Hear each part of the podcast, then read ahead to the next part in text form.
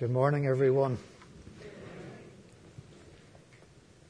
It's been a real joy to be at the first service this morning, and the remembrance of the Lord was, was very, very precious this morning. I really feel uplifted in my own heart.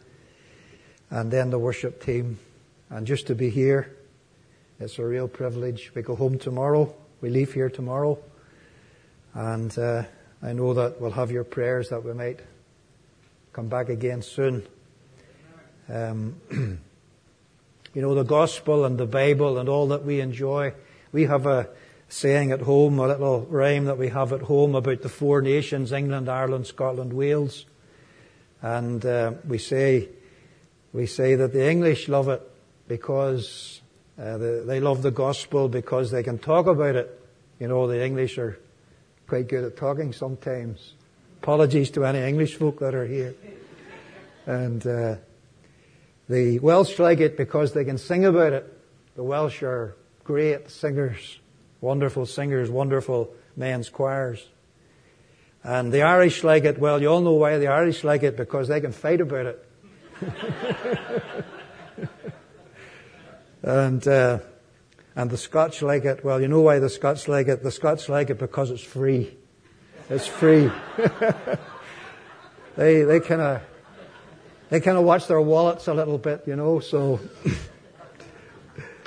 but we like it because we love the Lord, Amen. And it's just wonderful to be here. What particularly encouraged me this morning was the many references in our hymns and in our brethren who shared uh, was the references to the cross. And what we owe to the Savior for what He did for us upon the cross. So I want to speak to you, um, for the moments that remain, I want to speak to you about the cross. And I want you to notice in the four verses that we read, the four sections that we read, I want you to notice references to the cross. So the first one is in the Gospel by John and in chapter nineteen. John's Gospel and in chapter nineteen.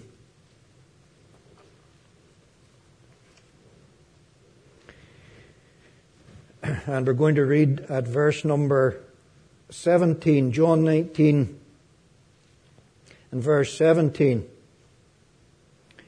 And he, bearing his cross, went forth into a place called the place of a skull, which is called in the Hebrew Golgotha. There they crucified him, and two other with him, on either side one, and Jesus in the midst. You'll notice here that it is his cross. Now, on the same chapter, uh, chapter nineteen and down at verse number twenty-three. Then when the soldiers, then the soldiers, when they had crucified Jesus, took his garments and made four parts to every soldier a part, and also his coat. Now the coat was without seam, woven from the top throughout. They said therefore among themselves, let us not rend it, but cast lots for it, whose it shall be, that the scripture might be fulfilled, which saith, they parted my raiment among them, and for my vesture they did cast lots. These things therefore the soldiers did. Now there stood by the cross of Jesus his mother, and his mother's sister, Mary, the wife of Cleophas, and Mary Magdalene. When Jesus therefore saw his mother and the disciples standing by whom he loved, he said unto his mother, behold, thy son. Now you'll notice this time it's not so much the emphasis on his cross, but in verse twenty-five, it's there stood by the cross of Jesus. It's the cross of Jesus.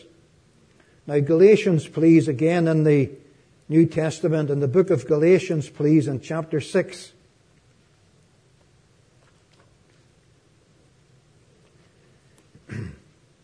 Galatians chapter six, and we're reading just at verse number fourteen. Galatians six, verse fourteen. But God forbid that I should glory, save in the cross of our Lord Jesus Christ, by whom the world is crucified unto me, and I unto the world. Now this time it's not the cross of Jesus, it's the cross of our Lord Jesus Christ. Now lastly, in the first book of Corinthians, please, and chapter one. The first book of Corinthians and chapter one. And we're reading at verse number seventeen. First Corinthians one, verse seventeen. For Christ sent me not to baptize, but to preach the gospel, not with the wisdom of words, lest the cross of Christ should be made of none effect. For the preaching of the cross is to them that perish foolishness, but unto us who are saved, it is the power of God. And you'll notice this time, it's not the cross of Jesus, it's not the cross of our Lord Jesus Christ, it's the, verse seventeen, it's the cross of Christ. So, these are the verses that we want to consider and to see the different emphasis that is in these statements in relation to the cross. Now, when we come to John nineteen, first of all, where it speaks about the cross of Jesus.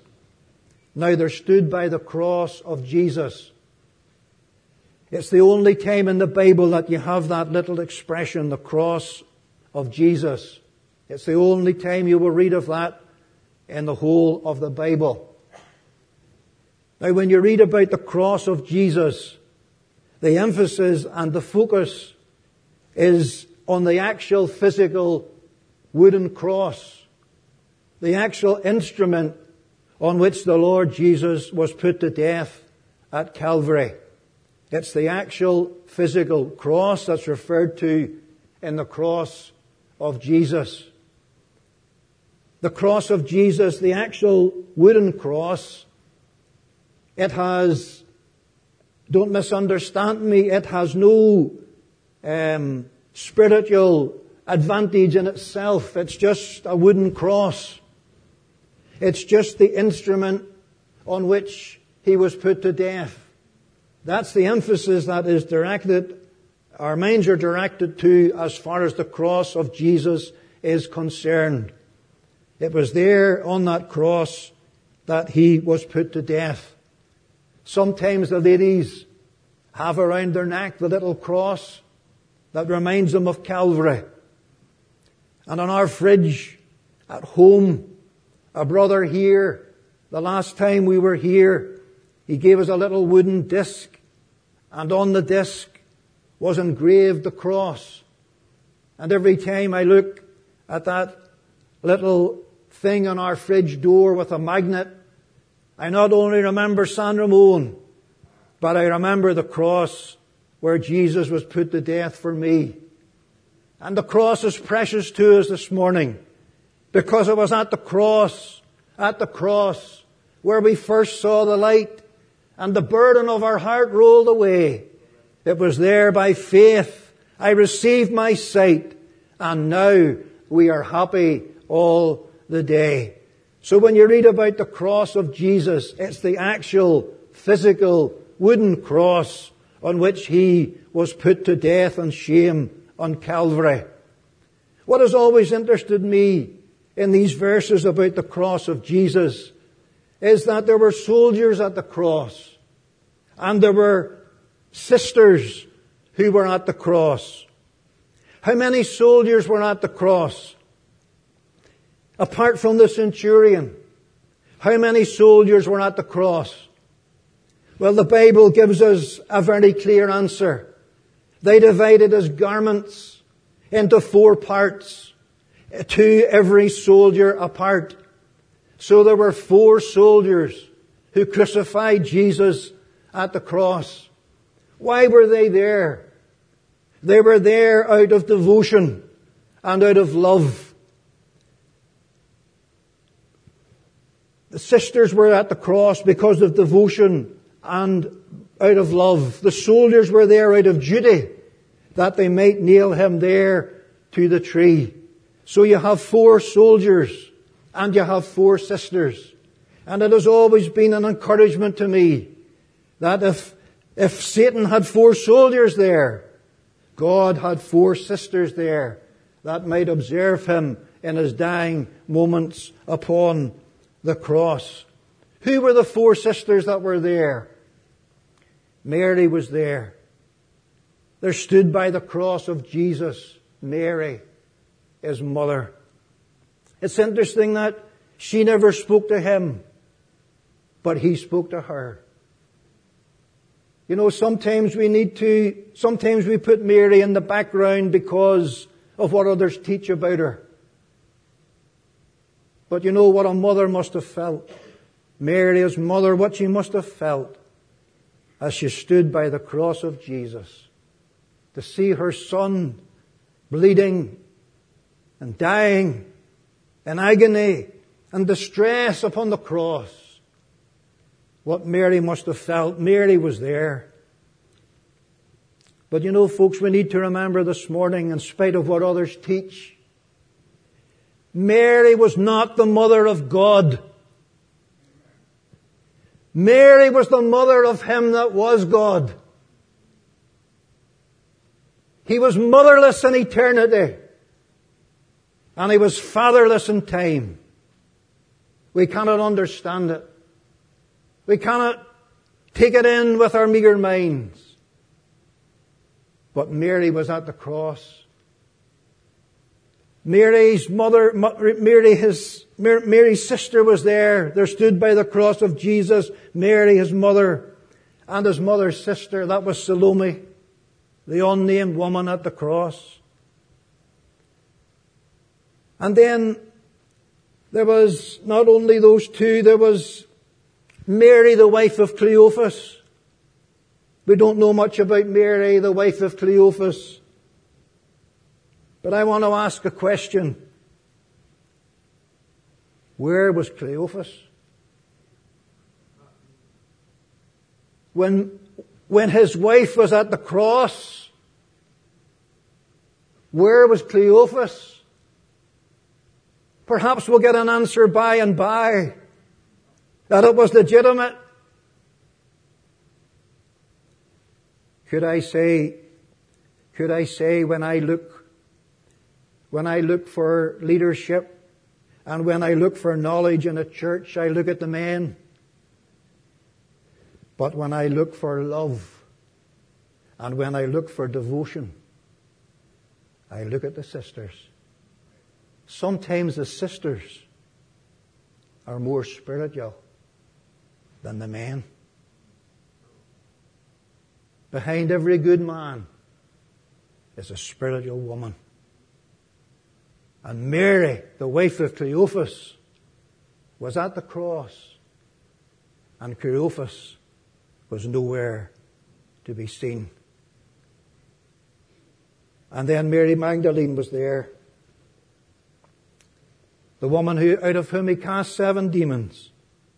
You know, sometimes I have a wee conversation with Mary Magdalene and I say, Mary, the greatest day in your life must have been the day that you got rid of those seven demons. What a day that, what a big day that must have been.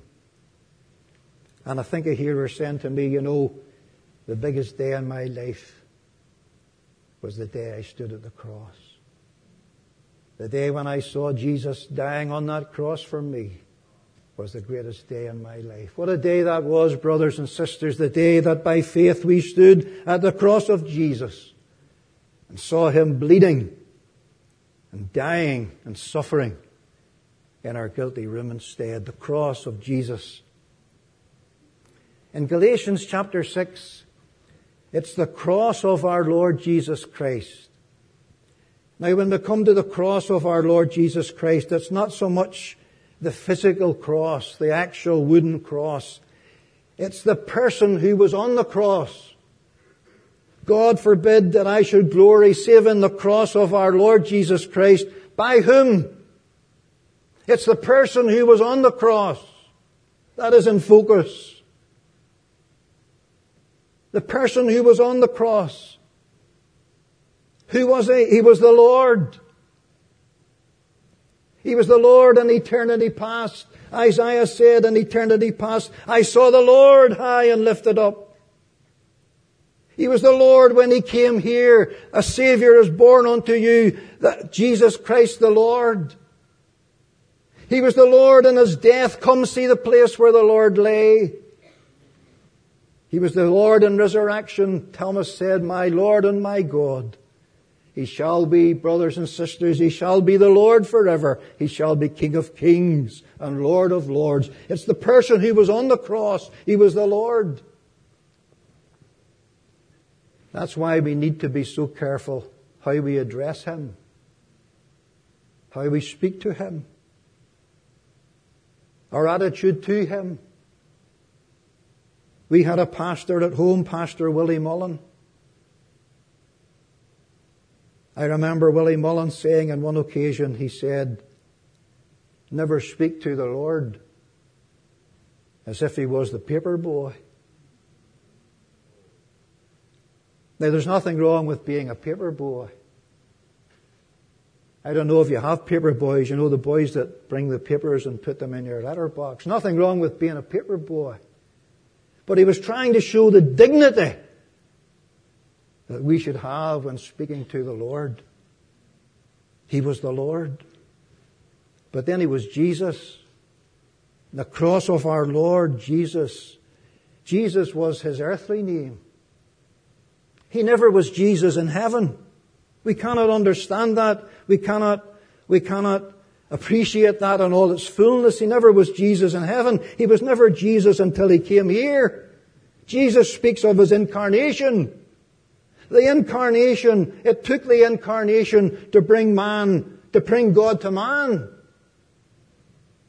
But brothers and sisters, it took the cross to bring guilty men back into contact with the Holy God.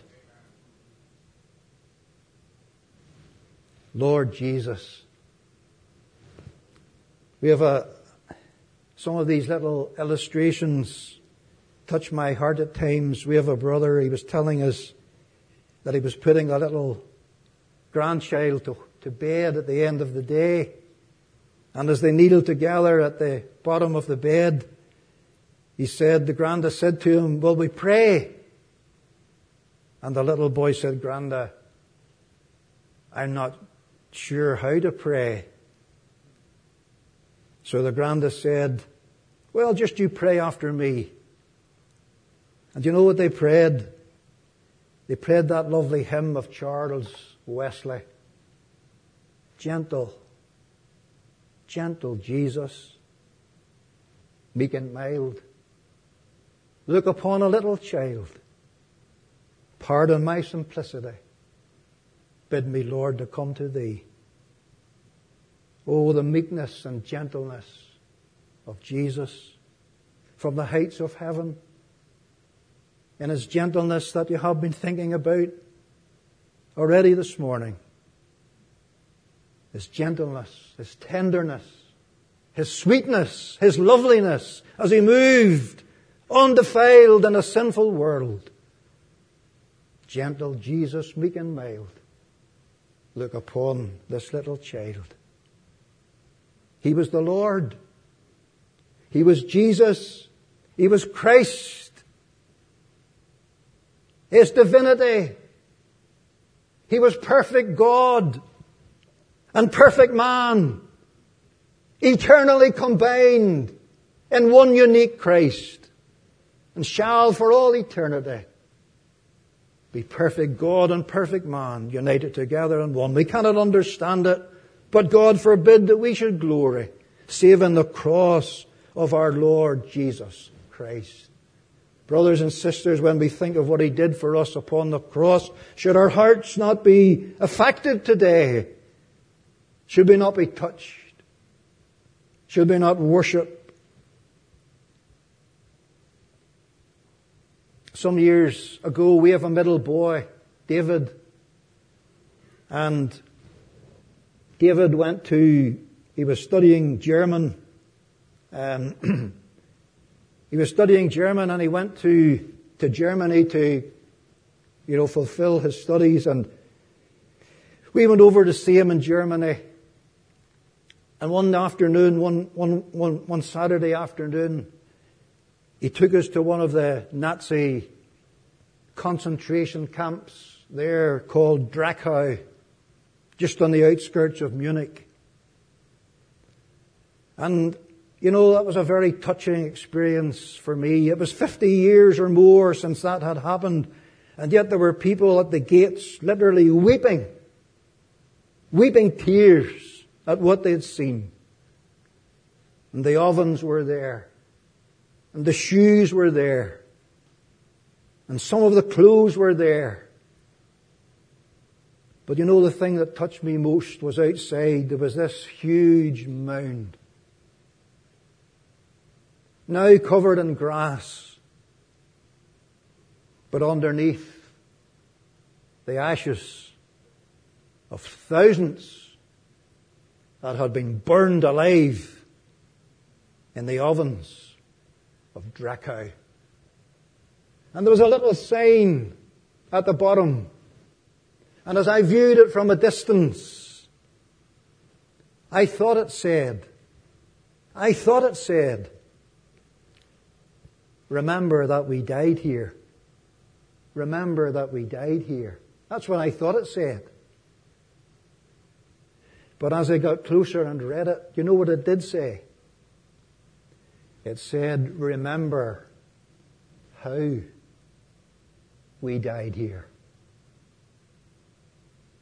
The ovens, the gas, the children. Remember how we died here. Brothers and sisters, does it touch our hearts how he died for us on Calvary's tree? When Isaiah says he was wounded, that wasn't just the nails. Brothers and sisters, that was divine wounding. That was God punishing his son for sin that was not his own. Is there someone here today that has never embraced him as Savior and Lord? I want to tell you, he was wounded on Calvary for your sin, for sin that was not his own. And he was bruised. And he was punished.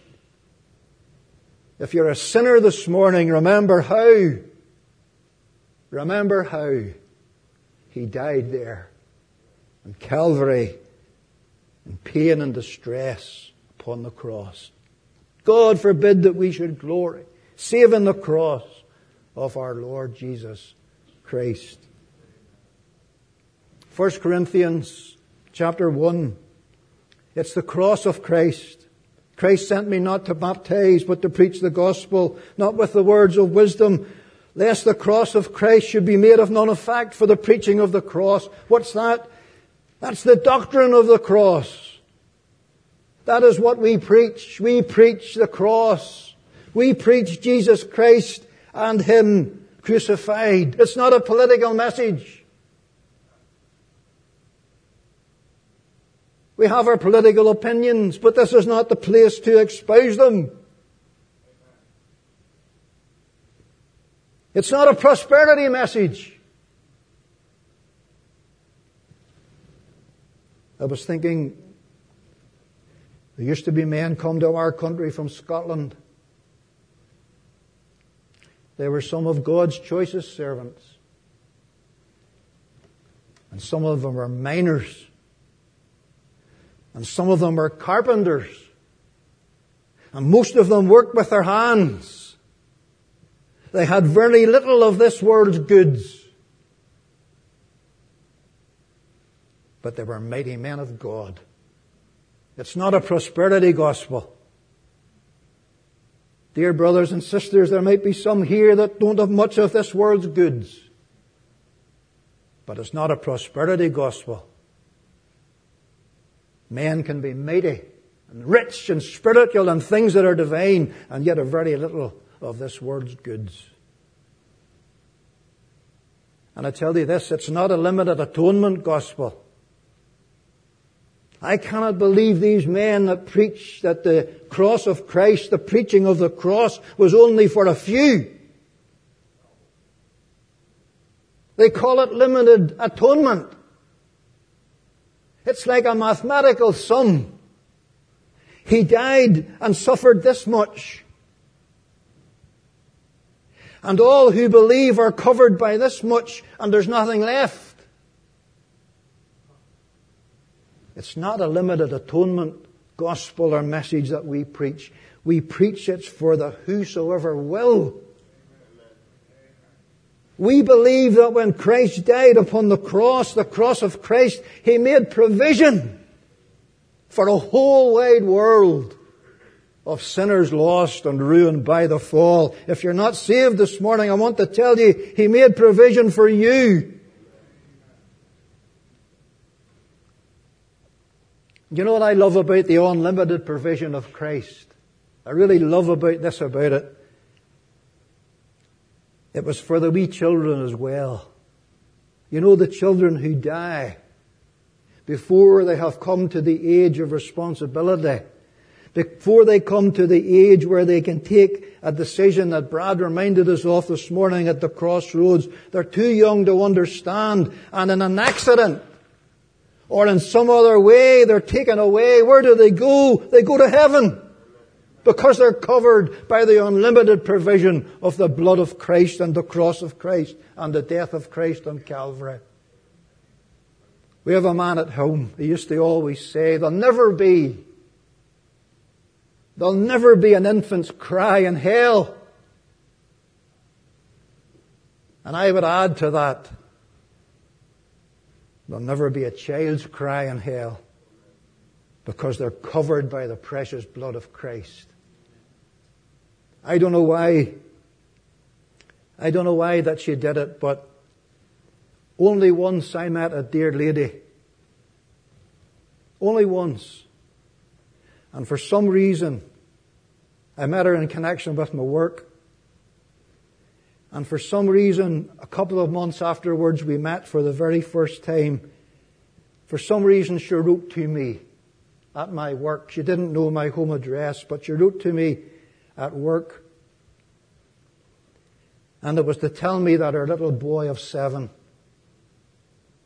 had fallen into, I don't know what you call it here, we call it a slurry tank. It's a, a tank where there is rotting materials that give off an odor, um, maturing grass and maturing hay that feeds cattle in wintertime. And it gives off an awful odor which is poisonous. And the little boy of seven had fallen into that slurry tank and had died. I don't know why she wrote to me about it, because I didn't really know her. But I was touched. I was touched in my core to think of a little boy of seven. And brothers and sisters, what a joy it was for me to write to that dear woman, because I don't think she was saved. I don't think she was a Christian. But what a joy it was for me to write back and say, I cannot understand your pain. I cannot understand your loss. But I have a consolation for you. Your little boy's in heaven. Why? Because of the cross of Christ. Because of the unlimited atonement that He made on Calvary's tree. What a wonderful, what a wonderful Savior, brothers and sisters, we have. The cross, the cross of Christ.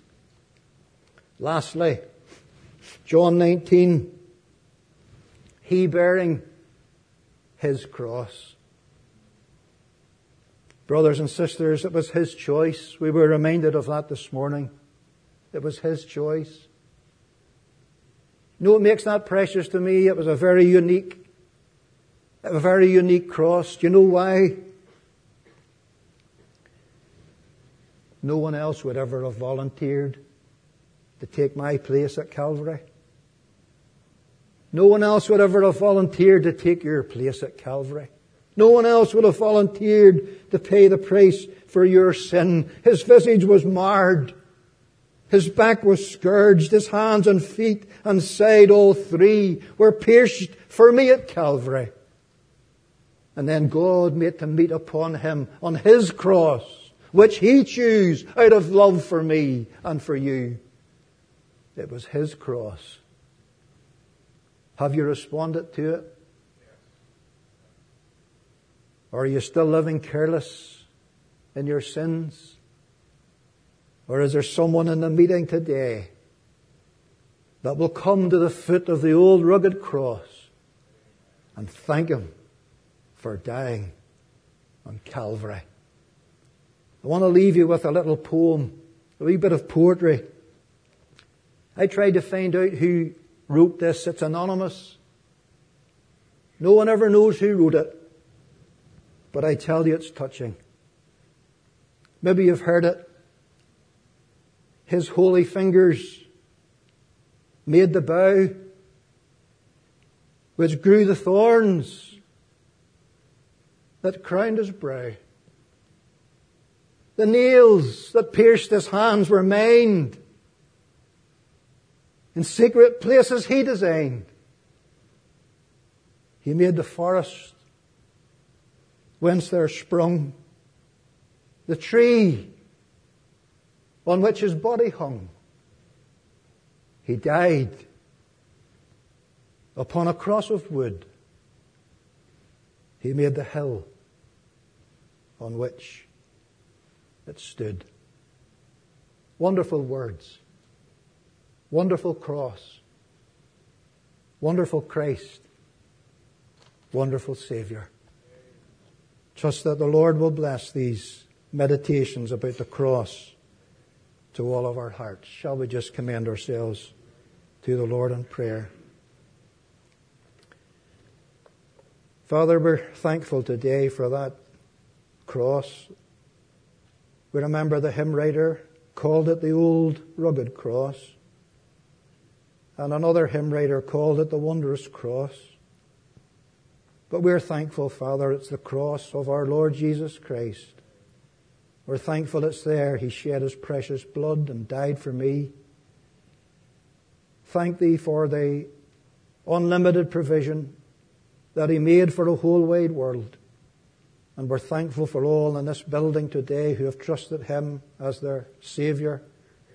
Help us to keep the cross in our focus as we make our way through life, that we might honor the cross and be kept near it until traveling days are done. We pray for any who are not yet saved, for any who have never come to that junction that we heard about this morning, that intersection. We pray they might go straight over today, and we pray there might be conversions and repentance and souls brought to Christ for salvation. Commit ourselves into your tender care. Pray that you'll keep us all safe until we meet again. Ask your parting blessing upon us. In the Saviour's precious name. Amen. Amen.